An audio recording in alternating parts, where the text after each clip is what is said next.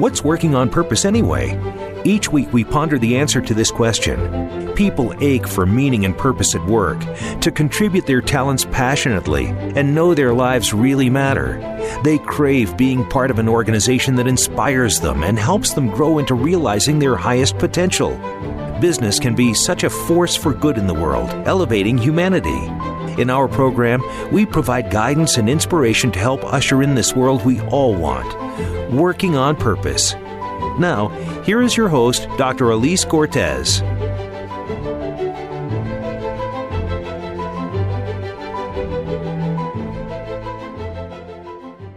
Hi there. Welcome back to the Working on Purpose program. Thanks for tuning in again this week. I'm your host, Dr. Elise Cortes, joining you live from Dallas, Texas, which is home base for me. If you don't know me yet, I'm a management consultant specializing in meaning and purpose, organizational logotherapist, inspirational speaker, social scientist, and author. You can learn more about me and how we can work together at elisecortes.com or gusto-now.com. Let me thank my partner and sponsor, WorkProud. We are a perfect collaboration. Everyone wants to know they matter and that the work they do is meaningful and appreciated. WorkProud is a mobile platform built to encourage employees to share stories and recognize each other's contribution. WorkProud empowers HR and business leaders to help create company cultures where all employees are inspired to feel proud of their work and proud of their company. Learn more at workproud.com. With us today is, is Susan Lucci, who is passionate about encouraging women to reconnect to their essential nature and bravely turn up their soul shine to bring more of their authentic selves into the world. She is a purpose guide and has developed the circle model to bring women together through the ancient archetype to facilitate more soulful conversations and create more engaged communities. She has a chapter in the book Purpose Rising, a global movement of transformation and meaning, which is how I originally came across her and then asked her to come on the show. Today we'll be talking about the state of purpose in the world, learn more about the circle work she does, and explore the movement she sees emerging, the culture of care. She joins us today from Chicago. Susan, welcome to Working on Purpose. Hello, Elise. I'm happy to be here. It is so great. You know, it's so great when I when I read someone's work and then I reach out and I that kind of starts stalking you, right? So then I reached out to you on LinkedIn, then I found you in the Global Purpose Leaders Group, and you really couldn't get away from me. So thank you for finally saying yes and, and coming on. Thank you for for stalking. Why not? I've met so many amazing people doing that, um, and I haven't gotten arrested once yet. It's great.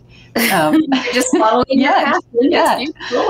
um, well, I just love how you describe your journey to purpose. We want to start there since we're going to situate this first part of the conversation around the purpose in the world. And I just want to start because purpose is one of those kind of things that kind of we get it reveals itself to us is one way to see it.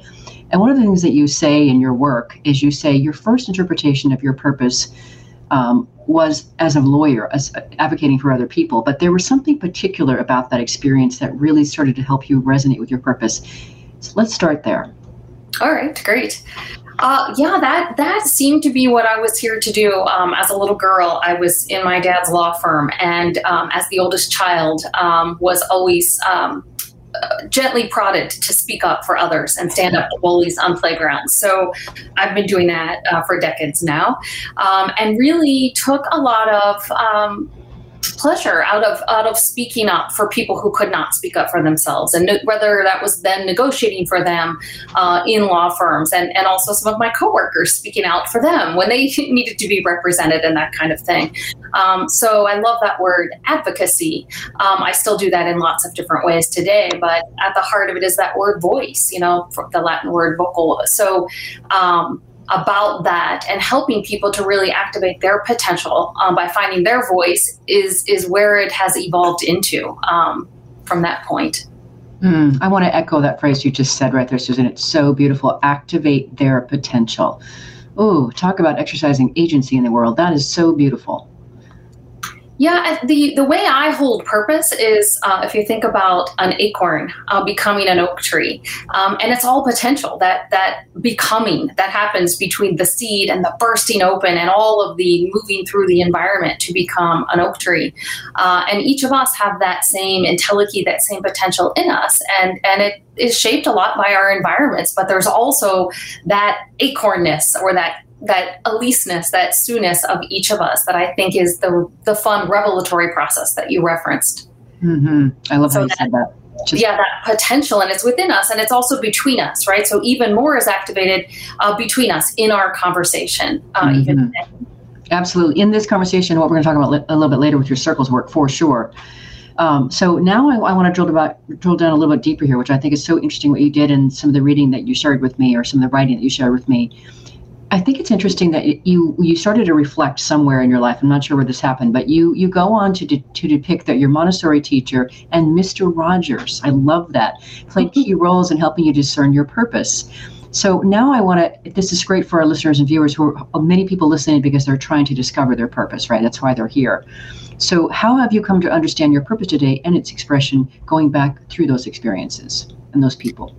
Yeah, really, really through moments. Um, those are actually two uh, more recent reveals to me in the last, I would say, four or five years. Um, and and uh, there was a day we will talk more about Circle, but sitting in Circle where I came out, and I had a memory of being a little girl sitting on a taped on a rug where the circle was taped and just looking left and right and there were children of all different colors um, rare in my in my then upbringing. But I was there. I was two years old, sitting on this circle with Miss Janine, who um, ha- has since passed, but uh, remained in my life for many decades. And she called me the the center room baby. It was the Montessori Center Room in Cincinnati that my mom and her twin sister founded. Um, and she called me the uh, center room baby because I was the youngest uh, that had ever gone. I wasn't even two when I was going. But the culture we had there that was so inclusive and so diverse, um, and learning about other cultures At one point, I thought we were in Peru. I mean, the way she could just um, help us really embrace other cultures. Um, and I grew up in a, a, very strict, my mom was very strict and very um, she really vetted you know anything that we that we took into our bodies but also tv was very limited. Um, but mr rogers neighborhood was a show and watching uh, the film that was made uh, a couple years ago really reminded me of that deep love to be neighborly and how that even from a very young age we would um, shovel the snow on our neighbors driveways before we shoveled our own snow. It just was part of my family culture growing up to be neighborly. And if I bring that all the way forward to uh, COVID, I would say um, connecting with new neighbors uh, was one of our survival mechanisms here. Um, so I, I, really treasure, uh, along with the diversity that Mr. Rogers stood for and how he was talking to the mailman and, and inviting uh, people in and, and, so many radical, edgy moves for the time. Um, so that's that's something I could I could then learn and watch that movie and it just broke broke open in me that memory of how deep my love for for community and uh, inclusive community went. I can virtually guarantee you, Susan, that you have just opened something in listeners and viewers who heard you say that including me, because I was also very attracted to Mr. Rogers, and I, I now I recognize that it was because I align with his whole value and notion of be, the goodness in the world and aspiring for goodness and, and being kind, and and so there's something, listeners and viewers, what I encourage you to do from what you just shared is consider what did you gravitate to when you were younger, what did you watch, why did you, what was what was there for you. So that share was beautiful, Susan, and wholly unanticipated. Thank you very much. um, well, so here we are in a world, it's 2021, and you really can't go anywhere without hearing two words in one day meaning and purpose. Um, and so there seems to be really an obsession with purpose these days. And there's a lot of confusion, as both you and I know, about what that actually means. There's overuse and underuse of that word. Um, and but it's there's an elusiveness to it as well. So I'd love your perspective as somebody who is a purpose guide. Is how how what do you see about this? Is are we obsessed with purpose? What's going on with this? Well, I think we are um, bothered by um, a, a huge, huge expectation around purpose. I, I, myself went through this too, where I thought that to to be on purpose, to know my purpose, meant I had to change the entire world, um, and that was all squarely placed on my shoulders. And if I wasn't doing something about it that had impact and could be measured um, and valued, then I was just not purposeful. Um, and I have since heard that from a number of clients. Um, is but that's not purpose, but that's not big enough. That's not impactful enough. That's not changing the world. And so I've like, wow, we really need to bring this down to its essential nature, which is in your tagline, an ache for meaning. And to me, the the moments that I have felt most um, embodying my purpose have been when I was meeting that ache for meeting in the world and doing something with it and moving it into the world or, or being a presence um, that was drawing that in or connecting with other people. So I, I, think our minds have gotten a hold of that that word purpose, which is an ancient concept, as, as far as I can tell. Uh, Aristotle was teaching uh, about purpose, um, and and it is essential to our nature as human beings. And then somehow along the way, it, it got taken off, probably through you know consumer capitalism, that it had to be saving the world. um, and so I think I think COVID, I think our times now have really helped us land this to embody it that it we are meaning makers. We are we are Homo sapiens, those who, who know that we know. And I think that is what gives us the juice of life is when we make meaning. And the older I get, the more I'm reminded that it's up to me to do that. Um, you know, I've been through a lot of education, as you have too, and um, read a lot of books. People can teach you things, but when you make meaning for yourself, that to me is is the most alive. I feel. Me too. That's my jam, meaning and purpose. I love it. I've been doing it for, I, you know, and it's my ache, right? To your point, what one of the paths to purpose is by really examining what's ails you your whole life. What have you learned by being obsessed with something that has bothered you? And I was bothered with, about the, the lack of meaning and purpose, and that's why I do what I do today. So, yeah, it's it's it's it's amazing. And that brings us to where we've been for the last 15, 16 months, this whole COVID thing. And one of the things that you and I talked about in our exchanges is how COVID and the quarantine has created some perfect conditions for a purpose journey. I want to hear more about your perspective on that. I have my own, but let's hear yours. Yeah, well, it is interesting that at in some Zoom calls of the many Zoom calls uh, I was on, look at the rectangle that we're in as our cocoon, right? As this um, alchemical cauldron for our activating our purpose. But when I when I guide um, someone through a purpose journey or accompany them on their journey, it's uh, it's months long the way that I was taught, and about two thirds of the way through, we actually create the conditions where they can um, separate, they can leave home, get out of the ordinary, the daily. Be immersed in nature as much as they are comfortable and, and really slow down to the speed of the soul. And so if I look at even those three parts, I mean, that's what COVID did. I wasn't many weeks into it when I was like, "Oh my gosh, here we are. We are we are completely separated from each other, from what we call normal, you know, this daily way of living. We are the quiet around here, even in Chicago, was just so beautiful. The stillness. I noticed people just getting outside no matter what. We had a really um, terrific winter in Chicago, three feet of snow, but we were all getting out. There was something really interesting about us being in nature. Um, and then having that time to reflect. I noticed a lot more conversations about what matters most. We started talking about what's essential essential workers have always been on the, on our planet in our cultures, right? Nurses and teachers. Suddenly, it's like, what's essential? We're cheering for them. We're tying white ribbons around. What's essential? The big question on a purpose journey. So I was like, here we are. right in the middle of a purpose crisis slash opportunity and sharing that moment together I, I don't think we've yet unpacked exactly what has been happening no, it's continuing to unfurl. I want to go back quickly because you say so many great poetic things. I love the way that you use language. And I really am getting a sense, Susan, that I think it comes from something really deep, not just in your person, but that you're connected to across the world and in our, our, our collective past. That's kind of what I'm getting from you. Mm, mm, it's really beautiful. It's really beautiful. It's, it's kind of, you know, like almost like gobsmacking me, which is such a great thing. But one of the things that you just said is, uh, that it allowed us to slow down to the to the speed of the soul. That's so eminently quotable. Slow down to the speed of the soul. So just my perspective on it is thinking about it from the vantage point of how we're creating workplaces where we actually want to come to work and where we're going to actually thrive and do business that betters the world. One of the things that I think is really interesting, one, we were all you know packed and and so our whole routine was was was stopped which was necessary an important intervention if you will um, but then now here we are, we've now changed and, and got some new perspective on what life and work is. And so now what I find interesting, Susan, in my work, um, I've stumbled across this notion of the great resignation. I've written some some articles about this for some of my clients, but that really entails that uh, it, depending on who you read about this, it's projected that anywhere from 33 to 50 percent of the of the North American workforce plans to change jobs in 2021.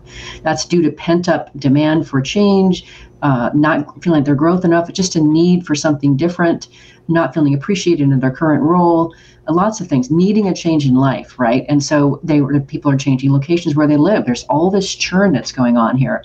So what's your perspective on this notion of the change in the workplace and the change in where people are deciding to live? Mm, yeah, the the big shift, the big quit. It, it is. Um, we we are definitely, and I'm going through this as well. Where somebody knocked on our door two weeks ago. We're actually in the process of selling our house. So wow, I'm part of it. There's first, you know, for hire, looking for people to hire around me. My husband and his business has 50 job openings right now, so I'm really immersed in this and um, and curious about it. It's in the conversation. Is um, I think what's happening is we're asking these big questions, and we woke up to this is not working for me. I've heard that from a lot of folks. Is this is no longer working, and at so many different levels. And I think people feel empowered maybe from the constraints of what I call the longest winter ever. Um, and now that they're coming out with spring, I, am I'm, I'm hopeful, and I'm also seeing more intentionality. And because of this, um, I think deeper connection with our souls because of the purpose journey here, um, coming out with more resolution, more intention. Um, we have seen a lot of death, Elise. I mean, I know you lost your folks right before I lost my mom. During COVID, 600,000 deaths just in America, more around the globe. I mean, death was right here. We got to see how fragile life is, and I think that awakens something deep in us that that wants to be. Here's the kind of community I want. Here's the kind of people I want to work with. Here's the kind of work I want to do. And so I'm I'm hopeful that our that employers are really listening. I, I think we need some uh, wage adjustments for starts, but I think the the the workability of our environments um, is really going to shift because of this demand. Um, so I, I, think it's really exciting, and we're just in the middle uh, of all of it. So um, for folks who don't like adaptation and change, I think it's a really hard time. you know, I yeah, heard a lot. Of, are we going to go back to normal? I, I, hope not. There was a lot not great about normal. You know, so um, beautifully Beautifully yeah. said. I agree. I think it's a great opportunity, and it's very scary for people that don't like change and adaptation. You're right. And the Great Resignation also illuminated just how unnatural the way we have been working really is. That's part of what's written in that in that idea. Is it illuminated what what really how crazy the way we actually have been working really is. The crazy commutes, sitting in a cubicle, you know, long meetings. What are we doing here? So, yeah, so much we could unpack on that. Um, but, but I also find it to be very exciting and helping companies through this crisis is part of what I've been really up to in the last like probably four months now. Oh, that's beautiful. I'm, I'm so grateful to hear you're in their ear. yeah, I'm, I'm, I just, it's just so, I'm having more fun than I'm supposed to have, which we talked about it before we got on the air. So don't tell anybody. Let's grab our well, first break. You know what's really great is people are listening. It, it, you know, I think yes. we're, we're, listening because we're coming out of this place, and so that that is such an important human quality that um, I didn't experience a lot of in the law firm decades ago. I didn't experience a lot in the political arenas, and I, I think that's a great opportunity right now. Let's listen. Let's really listen to each other. Mm-hmm. That's so that's beautiful, Susan. What a great way to take us into our first break. I'm Elise Cortes, your host. We're on the air with Susan Lucci. She is a soulful facilitator, circle convener, and purpose guide. We've been talking a bit about purpose in the world. After the break, we're going to get into her circle work that she does. Stay with us. We'll be right back. Dr. Elise Cortes is a management consultant specializing in meaning and purpose.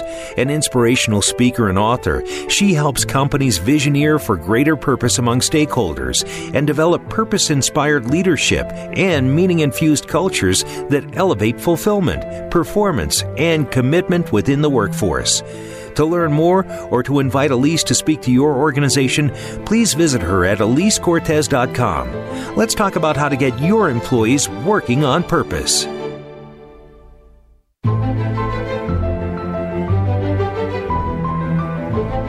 This is Working on Purpose with Dr. Elise Cortes.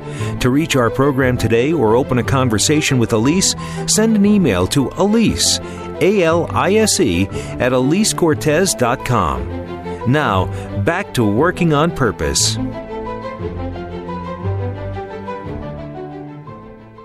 Thanks for staying with us and welcome back to Working on Purpose. As I watch the pandemic continue on, we look for ways to help companies support their employees handle the anxiety, stress, depression, and feeling disconnected while also helping to lift and inspire them with ongoing professional development. So we now offer a well-being webinar learning series called Grab Your Gusto, Vital Wellbeing from the Inside Out. You can learn more about it by emailing me at elise elisecortes.com or go to the website elisecortes.com and check it out there. If you're just joining the program, my guest today is Susan Lucci, who has a chapter in the book called Purpose Rising, a global movement of transformation and meaning, and is calling in from Chicago. I'm your host, Dr. Elise Cortes. So, Susan, this next part here, I want to talk about your the work that you do with circles. But first, I want to situate really how you talk about how it came about, which I think is really interesting, and I am certain that many listeners all, are also going to resonate with this. But you say that after a very intentional motherhood and raising three children, you longed for more meaningful connections and conversations and heard the ache of so many other successful women to discover what they were here to do. So tell us more about how your circle work and your purpose guide work came from that ache and that listening. All right, great. Well, um, yeah, I think it was because I finally started sleeping through the night again after having uh, three babies in four years. And I started reading again. And actually, the book, The uh, Da Vinci Code, fell off the shelf and woke me up to the sacred feminine, which is part of this journey. Um, and then we, we moved and bought a house, and this is 2005.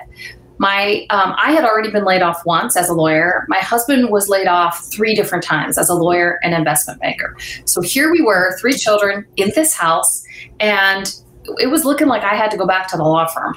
And my soul was just not having that. just felt like, oh, so I'm, I'm out putting myself out in the world. The kids are getting in school. I'm starting to read again. And I start joining book clubs, thinking, oh, this is how I will be able to start having conversations, bigger conversations than about the diapers and, you know, all, all the things of raising children. And, um, I just wasn't satisfied in the level of conversation. So I found myself just even out and bumping into strangers, and I could ask these big questions that were stirring in my soul. Um, and as it would turn out, there was an, a, what, up another book, uh, this time I Danced by Tama Kieves, that came to me, and I ended up inviting her into my living room. And I had 30 women come one night, and she did a workshop, and afterwards, she did one coaching call. And it turns out this circle concept had been bubbling in me and in my journals for quite a while. And uh, a group of the women from that night wrote to me and said, What are we going to do next? So we started meeting in my living room once a month. And it was great because I was taking the, all the books I was reading. It was all sacred feminine stuff at the time and i was bringing it in i was playing with this model of like let's slow down listen to one person at a time and have a conversation about something that matters and it was really incredible like transformational almost from the beginning that people and the women in that group started like picking up dreams they had when they were younger going back to school starting businesses it was just incredible in that year what happened and then they turned to me and said you should do this. And I was like, I wonder what this is. Um, and, and then I started reading more that actually Circle is a model of conversation. Um, and, and I do it uniquely by weaving in so much uh, learning and um, personal development work and then also the power of women sitting together um, and you know i had i had been a lawyer and raised my kids i had women come that had had had professions, worked in the corporate world, had raised children, had taken care of parents, and they were waking up to what's next. And it turns out that us slowing down, turning off our phones, closing the door, focusing on ourselves, and and me holding this this safe and what became sacred space to ask these big questions, and then us mirroring each other, like really remembering who we are, and and sharing it with each other, like, oh my gosh, Elise, I just heard you say this, and and what that did, um, because for most of us in those initial circles, and and later I've learned too um, we've been in situations where we've harmed each other, right? Where where maybe there was gossip or we didn't support each other because we felt competitive. Um, and so what we were practicing was this way of like, what if we uplift each other? What if we support each other and share, get really brave and share our dreams and our concerns and brainstorm together what we're doing? And it started becoming this like activation place. And um, before you knew what I was doing like five of these a week with women. Uh, and then we looked around and they said, we all have nine year old girls. Shouldn't we know this stuff when we're little? So then I started sitting on the, on the floor on Friday afternoons with nine year old girls and, and practicing this what I learned was an ancient art form that was just coming through me as an archetype to light a candle in the middle, to set intention, um, you know, to to meditate a little bit, slow down, so I could really listen, you know, to what's in here um, it, just was magical. So I'm so grateful for that whole confluence of events. And, and maybe the listeners are thinking too, sometimes life just hands you this, this perfect storm. And um, I could have gone back to a law firm. Um, and something inside of me that ached for something more said, no way, no way. Mm-hmm. Well, what I'm present to, Susan, one of the things that I can't help doing, and I'm doing this with you and said it before, is I, when I listen to you and I read what you what you shared with me, I am very present that you have a unique vantage point, which I believe comes through your ability. It's your purpose lens, right? What you see in the world that needs doing or that that you can do. I really feel like you are connected to this ancient wisdom in a way that most of us aren't. And it, it is part of your unique being and fabric and that is what you're bringing to the equation. You're you're connecting us back through you know generations millennia. That's what i get when i talk with you. It's not just susan. You kind of you're sort of like not just a mouthpiece because there's much more to you than that but i really get that you're standing on you know millennia of, of hearts minds and souls that came before you. So I, I get that. And so we get the benefit of that. And so when i think about wow, what does that feel like? I can't even imagine. And then I know you've you say that you've you've facilitated more than 600 circles in 11 years, and all these ranges, the, the getting the benefit of that. It, I can't even imagine that, Susan. What's that like? Uh, it really feels it, it's so beautiful. So every time you can really have a conversation like this, like you just illuminated another aspect that I, that I hadn't really articulated or put together before. So thank you for that. Mm-hmm. Um, so fun, especially when Purpose Peeps get together. Um, but what it feels like in the middle of being in circle is just complete and utter joy. It, it just feels like opening to something that's way bigger than me. That's why my website uh, is too big for words because uh, even though I love words like you do, I love reading them, writing them, editing them. Circle experience is just too big for words. Um, but but I do really enjoy the preparation and bringing in other voices and weaving them together because I think that part of that um, forgetting um, is helpful in our remembering. And I think part of a purpose journey is constantly remembering um, who we are. And I think we need each other to do that. Um, and so I think it's it is helpful to bring in like this ancient wisdom, what Rumi's talking about. It's just incredible. Like, wow, this is so present today um, in, in this moment. And I think that's part of that remembering that there's something really essential here that I too am part of. And so that um, often when women come to circle, the first piece that I'll see them as their shoulders lower is they look around, they say, I'm not alone. Mm-hmm. And that feeling of I'm not alone that we all crave, that that ache to belong. And so I think it's it's more than just these women in this circle. It's like we belong to all these eons of humanity that have been questing for purpose and meaning, that have been questing to make a difference, um, and and seekers, you know, of which I am another one and then just holding holding guilty. open space for that. Yeah i'm guilty. Yes i'm right there with you. Uh, another word that i'm thinking of for you is conduit. You're mm-hmm. you're you're a spokesperson and i think that maybe that's a reflection of your you know, being an attorney and a lawyer but then i think of you as being a conduit to all this this this you know millennia of wisdom and tradition as well. That's that's another word that i'm thinking of for you. So um, that, it feel it very much feels like that in my body. Um, really good. yeah, I have been called a force of nature, so it does feel like a conduit for. And even when I teach people my circle model, I, I will never trademark it or copyright it because it comes through me. And early on, I committed. I, I have it in my journal that it will be organic. Whatever this is, it will be organic and continue to evolve. And I'm just here to, to shape and shepherd and hold that however it wants to. Um, and so to me, it's still it's still also advocacy. It's just mm-hmm. I'm not I'm holding space for others to really voice and also this this um, shared consciousness this what i call the we space is, is what i feel like i'm really a conduit to and that's where we are wiser right where where all the potential uh, potency lies. And also, I think, like you're saying, our ancient roots, our history that we're connected to here. Mm-hmm. Well, and you're speaking out of transformation, right? So there is it's an elevational process, but in so doing, it has to there, there's transformation involved, and that bit about what you're you're facilitating transformation, connection, wisdom, consciousness. I mean, it's there's so much happening. And the other thing that you just said that's so beautiful, and listeners and viewers, this is so important, that she you said whatever this is. And so right, a lot of times what is bubbling up from within us, which is uniquely us. This is our unique contribution to the world. And it is, in my view, many ways your purpose. Um, that is uh, something that only we can do. And it's kind of like just being obedient to that which is coming out of us and letting and being of service through it. Absolutely, and and when I um, guide people, it's it's comes so naturally to us that often we don't credit it, we don't value it. Right. That's but if right. we look around, right, it's like, oh, this is what everybody's coming to me for. And so I think that's a big part of the journey. I know that's a big part of the journey is I'll often have people say, you mean I get to just be me? And that's a huge insight. And it always happens at a certain moment in the journey. And I love it. I'm like, yes. and what does that feel like? What is that like? Now we get to know that.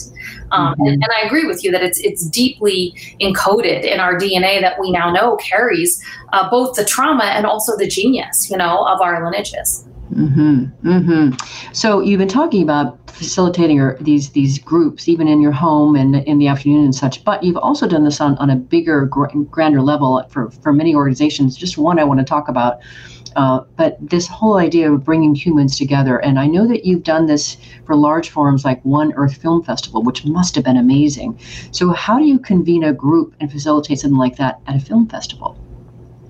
Oh gosh, it's so it, it just changes the game. And this film fest, we just completed our tenth year, and we're we're virtual, um, and it's it's way more even that's than the sustainability. Um, I, I should actually connect you with that leader to have on here. That thought leader, she's amazing. Love to. Um, but what what we what we've learned um, is that it's one thing in that case to watch a film and feel like, oh, good, I see something. Here's how important soil is. Um, but if we can then turn to each other, which is that model, is really turning to each other and beginning to unpack it. What resonated, starting with our senses. What did I see? What did I hear? What did I feel? What touched me? And then begin to move. We move them along the arc of activation and would end in, in our model. Um, the, if you imagine a room filled with hundreds of people and then they can't get out of the room until they meet with all of our, our strategic partners who are going to help them then find the exact way to activate this awareness that they've just had, this connection they've made to um, the planet, other people, and then to move into activation. So that conversation piece is really at the heart of it. And um, mostly we watch movies and just leave the theater, right? And this mm-hmm. model is about being really being together. And, and sometimes we have the filmmakers and the directors, so you really get to learn what's involved in this so that you can care to really open up that that part of I think that makes us human and makes us actually want to do something we can't not right to tap into that field. So um, holding those spaces is, is really fun because there's so many people there. Um, and and you know there's a microphone but I'm just again playing with the energy of that room. And and we've seen those uh, the groups swell over the years that I have facilitated that. And so then a certain kind of energy builds in the room right? This enthusiasm and you're moved, it actually you can feel that move part of movement, right? That we are actually going to move people to take action, um, to care more, to do whatever part resonates with them. Mm, I think that would be amazing. You know, it's one thing to go a- after you watch a movie and go to a coffee spot and have a cappuccino and talk through what you, what you get from the movie or have a glass of wine afterwards. But to convene a group and have it facilitated, that would be really yummy. So I'm in for the next one.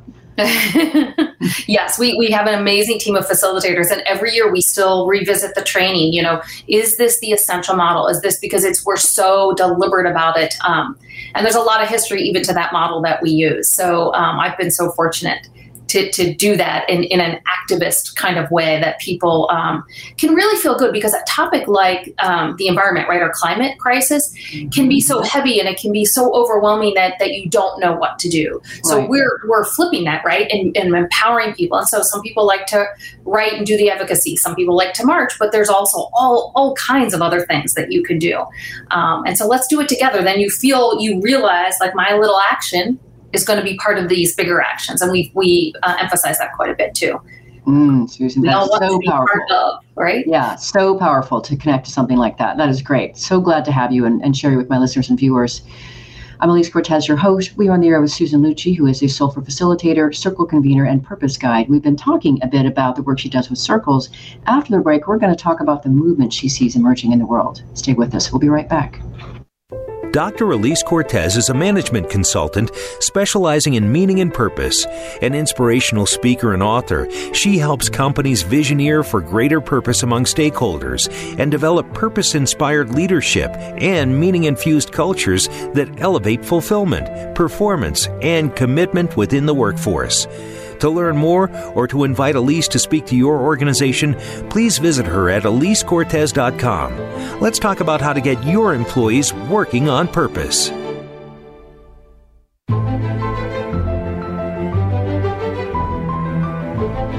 This is Working on Purpose with Dr. Elise Cortes. To reach our program today or open a conversation with Elise, send an email to Elise, A L I S E, at EliseCortes.com. Now, back to Working on Purpose.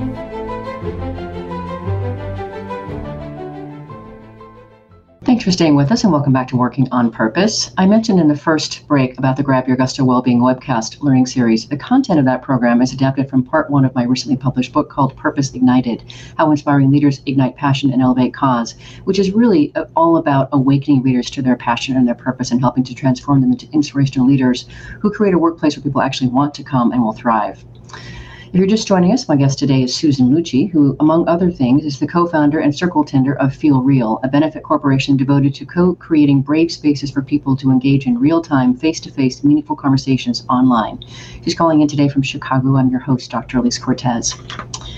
Okay, so for this next part of the conversation, let's let's just really dive into this. This is this is where I really recognize, Susan, that you really are up to something in the world. And I want to be able to read a, a, small passage from what you sent to me about what you're shaping into a book because I want the readers to understand and get present to the way you use language. All right, so I'm going to read this. So this is from an introduction that you're you're working on for your book. It's to me, it's just titillating. So she says. Read along with me to discover for yourself the new consciousness weaving her way through communities of women, connecting, caring for, and uplifting each other, Wander along with us as I share stories evidencing the emerging culture of community minded activists and artists creating the change we desperately need. The feminine soul is rising up, and she is marching and running for office and changing policy and creating new communities and impacting culture as she reclaims her sovereignty. A new way of being human is bravely and boldly revealing herself in the heart of our country. Amen, Susan. When's this book coming out? When's it coming out? you're part of it. You are part of this movement that I see for sure. Hmm.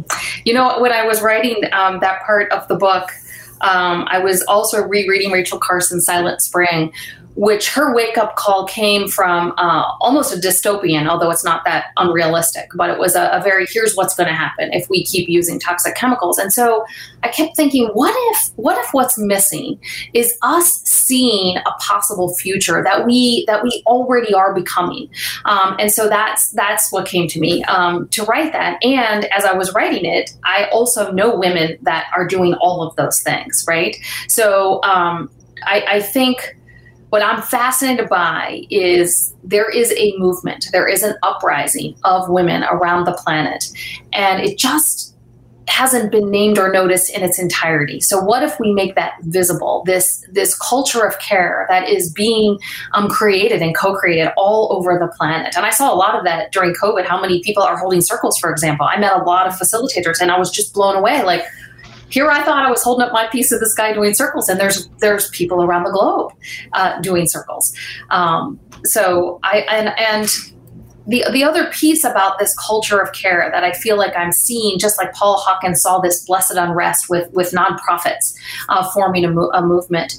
Um, and, and, if I bring it back, our conversation from the first part about purpose, like really what is purpose? And a lot of what's written about purpose is about desire and passion and like following what you love and following your bliss, you know, Joseph Campbell's piece. And what I have learned is that, especially with women, often we are most on purpose when we're following our heartbreak. When it's yes. actually and not not i'm not talking about the um the third our 13 year old first boyfriend that we broke up with. I'm talking about our deep heartbreak that we can't not do something about that need in the world. So when i saw women just like oh gosh do i have anything else to give you know, and I could just feel into the potential. I was like, oh, all right, we got to get up to this, you know, we've got to support this and nurture this so that we can do that. Um, and so that's that's what a lot of my book is about. And, and the challenge is, I know as a little girl, I was told, don't wear your heart on your sleeve. It's dangerous. And in fact, I uh, at one point I was um, graduating school working for a litigator and I had bad baby cases. And oh my God, did they break my heart? And I came home because I love babies. And I came home at night and, and it, it got to the point I thought, this is too, I'm too emotional. I cannot do this work. So I, I got into the um, more corporate type work as well decades later, I have since come to uh, really appreciate and respect that our wearing our heart on our sleeve is exactly what's needed, and it's our superpower. To really take our vulnerability, our compassion, all of these beautiful gifts of our heart that move us in the world, that make us do that work that we can't not do. And so i am really, I've seen that, and that's what my book is about, is that the culture of care comes through, um, especially this feminine energy women uh, waking up to their heartbreak and, and just doing something about it, caring for each other, uh, running for office. It, it's incredible, um, the numbers of women. I stopped after I interviewed dozens of them. I thought, oh my gosh, how am I going to capture um, all of these? There's so many. So Mm-hmm. I can't wait. This is so. This is so great, Susan. I just. It's so interesting and intriguing and compelling to listen to. It's not just listening to you; it's being with you, as you say. Your your energy that's conveys so much, and your your passion, your conviction. It's it's. This is fascinating. I'm really don't want to let you go from my listeners and viewers. By the way, so we'll be on for maybe a few more hours. You just you know get dinner ordered, and we'll call it good. But um, one of the things that you said, uh, just in your as you're starting to articulate some of these new thoughts here, is you do talk about this new kind of presence and power that's rising up on the planet, and it, it and you say it's uniquely and fiercely feminine, and you and we and you talk specifically about how it's embodied in, in our teen climate activist Greta Thunberg. I'm not sure how to say her last name but she brings so much insight and courage in, in her truth telling that's inspiring massive acts of protest and people coming along with her. And I think that's such a great example of what you're talking about. Yeah, right. And and so wonderfully surprising, I think, for most of us to be, what, how old is she? What is she? Right, right. But and her ferocity, how, how she can just, right? And, and we have seen it moves people, right? Um, and so I think there's juice there. I, I often will say that um, uh, we have not yet on this planet experienced Mama Bear's roar. A whole group of women coming together and we care about our planet. We care about our children. We care and just like that really taking that energy, that fierce mama bear roar. And even though she's not a mother, I just think Greta Greta embodies that, right? She speaks from that place um, and, and, calls us into it because it's very much then a we place. It's not the the hero's journey model of I am Greta and I am running this, right? She's very clear with us. She'd rather be going to school and doing what kids do, um, right? But because nobody else is up to this, she has to. Um, and, and so I see that in many different ways and shapes. Is and I and I think Shannon Watts, um, who who started the Moms Demand um, sense around the, the, gun laws and stuff like that, she talks about this too. And I met with her uh, after a, uh, um, an event here in Chicago, and I was talking to her about that. Like, what is this power of women? Uh, coming together because and, and it comes from our hearts what we care about what we can no longer stand to let happen in our communities mm. So this is this is so powerful, and I, I've been having so many really amazing conversations around, if you will, the the spigot of the dial or around the the, the mic about these things. And so this is really important that we talk about this next point. Um, and this whole point of this new balancing energy that you're talking about that's rising up all over the planet it's in and you say it's in response to toxic masculinity oppressive patriarchy and and you're really talking about bringing more of a, a yin to an excessive yang and and this sacred feminine archetype can be embodied in both men and women, of course. And and th- what this is really important, listeners and viewers. This is the point that I want to make here. This energy is not against men. In fact, this is this uprising is not against anything at all you're taking a stand for life and it's the harmony that that uplifts others. And it's really important that we talk about this because i think sometimes when we either talk about what's happening for men or what's happening for women the other side starts to feel picked on or what about us? And you're not saying that. You're you're talking about something what i would consider to be much more pure here yeah, it's absolutely what are we for? What do we care about? And uplifting that. Um, a, a, lot of us, a lot of the women in circles, a lot of the women I, I uh, purpose guide have have made it in the masculine world, right? We, we have been lawyers and doctors and, and, and, and survived in the corporate world. And now, and there's something else. And I, and I do see this. I think there's uh, plenty of books to be written about men and the sacred masculine and that coming in and then the balance of the 2 mm-hmm. for sure. Mm-hmm. But what I have been seeing here is uniquely feminine, um, you know, in, in women's bodies um, coming into their community what they care about but it's it's very much the the pro you know the, the what do we stand for and, and moving in that direction and it's also um, not not like this driven um, achievement type way. It's it's it's a whole different. In fact, sometimes we're just stepping back. Sometimes it's about the presence.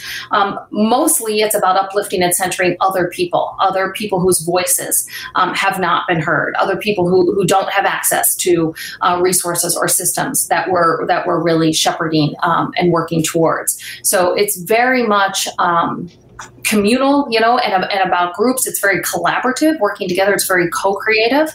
Um, even though an idea might come through something I say or you say, it's about now what do we do together? Who needs to be part of this to create the kind of world we want to live in? Um, so I think we, we've learned the limitations of the anti movements, right? Um, even energetically, they, they just do something very different. Um, if I talk to you and I, you and I could have a whole conversation about what I am against, what I do not, but but that will not energize. You'll notice a very different energy in me. So I think these are the kind of conversations that I like to hold and have. It's like, what do you stand for? What do you want your life to stand for when it's over? Um, you know, what what did what were you for? What did you learn during COVID that you can bring out of that now and give to the world um, because it's needed right now. Hmm. You and I could complete each other's sentences, Susan. I just gave a presentation today where I'm saying something almost exactly like what you've been saying. and and by the way, I did actually get moved to tears at once at one point because I was reflecting on something that inspired me. And so when we get inspired, sometimes we get moved to tears. And to your point, wearing, wearing your emotions on your sleeve. And so I, I, I like being in that world. That's the world I want to live in. So to that point, I wanted to ask you about what is your vision of the world as embodied in this movement toward a culture of care? What does that look like? Well, um, a little bit like what you read earlier at the beginning of my book, and then I go. What I want to do is to go on in, if this is a book or a pot, I don't know what it's going, how it's going to come out into the world, but that it is stories of people acting in the world every day from embodying their purpose to make it so that people can start looking around and go, oh, yes, my neighbor does that. Oh, my husband does that, that they can see it. And then we inspire each other. Um, I something I have really witnessed is that we can't become ourselves by ourselves. Um, mm. I actually a lot in my own self awareness and development journey. And I got to the point where I was like, you can no longer sit on this cushion, girl. You have got to get into the world. That's what I missed most about COVID is bumping up against the world. That's where I learned the most about my purpose, where I have opportunities to give, right? So we when we humans can really embrace that that all of this othering is holding us back from the truth which is belonging and becoming beloved community. And that that means all of us that the circle has to be you can go right back to miss janine on that on that circle um, in montessori or mr rogers. It's an, until we are all part of this and as equals in a circle model right we we are equals. Even if i'm facilitating i am right here with you. I'm going to be vulnerable with you. Um, i don't hold any access to anything greater than you. And so it's happening. I mean, in our families, in our communities, we are we are being, I think, this better version of ourselves, which is that we move from what we care about. We've also learned so much about our emotional intelligence and heart math. I love the HeartMath Institute. What they're discovering is, um, yeah, our brains are fabulous, but our hearts, oh wow, 5,000 times more of that energy. So this is just an untapped potential. And it's best activated when we come together, when we come together around something we care about, such as like the kind of world we want to live in. Um, and there are conditions like COVID that are going to pressure us into that. I think the climate, you know, we see that. We just had a tornado in Chicago uh, two days ago. Wow. We see this climate, and there are, we're talking like, what are we going to do? How are we going to come together? Um, to to really survive this, right? And to nurture each other and and live the lives that we want to live together. oh my gosh, Susan. That is a great way to finish the show. We are out of time, and you have been spectacular. I'm certain that, that, that our listeners and viewers don't want to give you up, so you got to find you, you got to find her and connect with her. So, Susan, thank you for sharing your heart, mind, and soul with us today. Thank you, Elise. It's been a pleasure. Listeners and viewers, if you want to learn more about Susan Lucci and the work she is doing as a circle tender and purpose guide, start by visiting her website at pursueyourpurpose.co. Again, that's pursueyourpurpose.co. And again, thanks to our partnering sponsor, WorkProud, which helps companies build a platform where your workforce receives meaningful feedback. And thanks for their work from people across your company. Last week, if you missed the live show, you can always catch it via recorded podcast. We were on the air with Bob Graham and Eugenia Duran of Namaste Direct, talking about how this nonprofit came to be as an expression of Bob's promise to himself to go 50 50 at 50, meaning spend 50% of his life toward work and making money, and the other 50% towards service by the time he was 50. And I'm now on that board that as well. So 35 years later, his work lives on in this dynamic organization, and that is dedicated to empowering Guatemalan business owners and entrepreneurs, women specifically, with business education and microloans to transform them from poverty to at least middle class. Amazing group. Next week, we'll be on the air with Charles Antis talking about his refusal to stray from being a cheerleader for good while also stewarding a very successful roofing business. See you there. Remember that work is at least a third of our life, so let's work on purpose.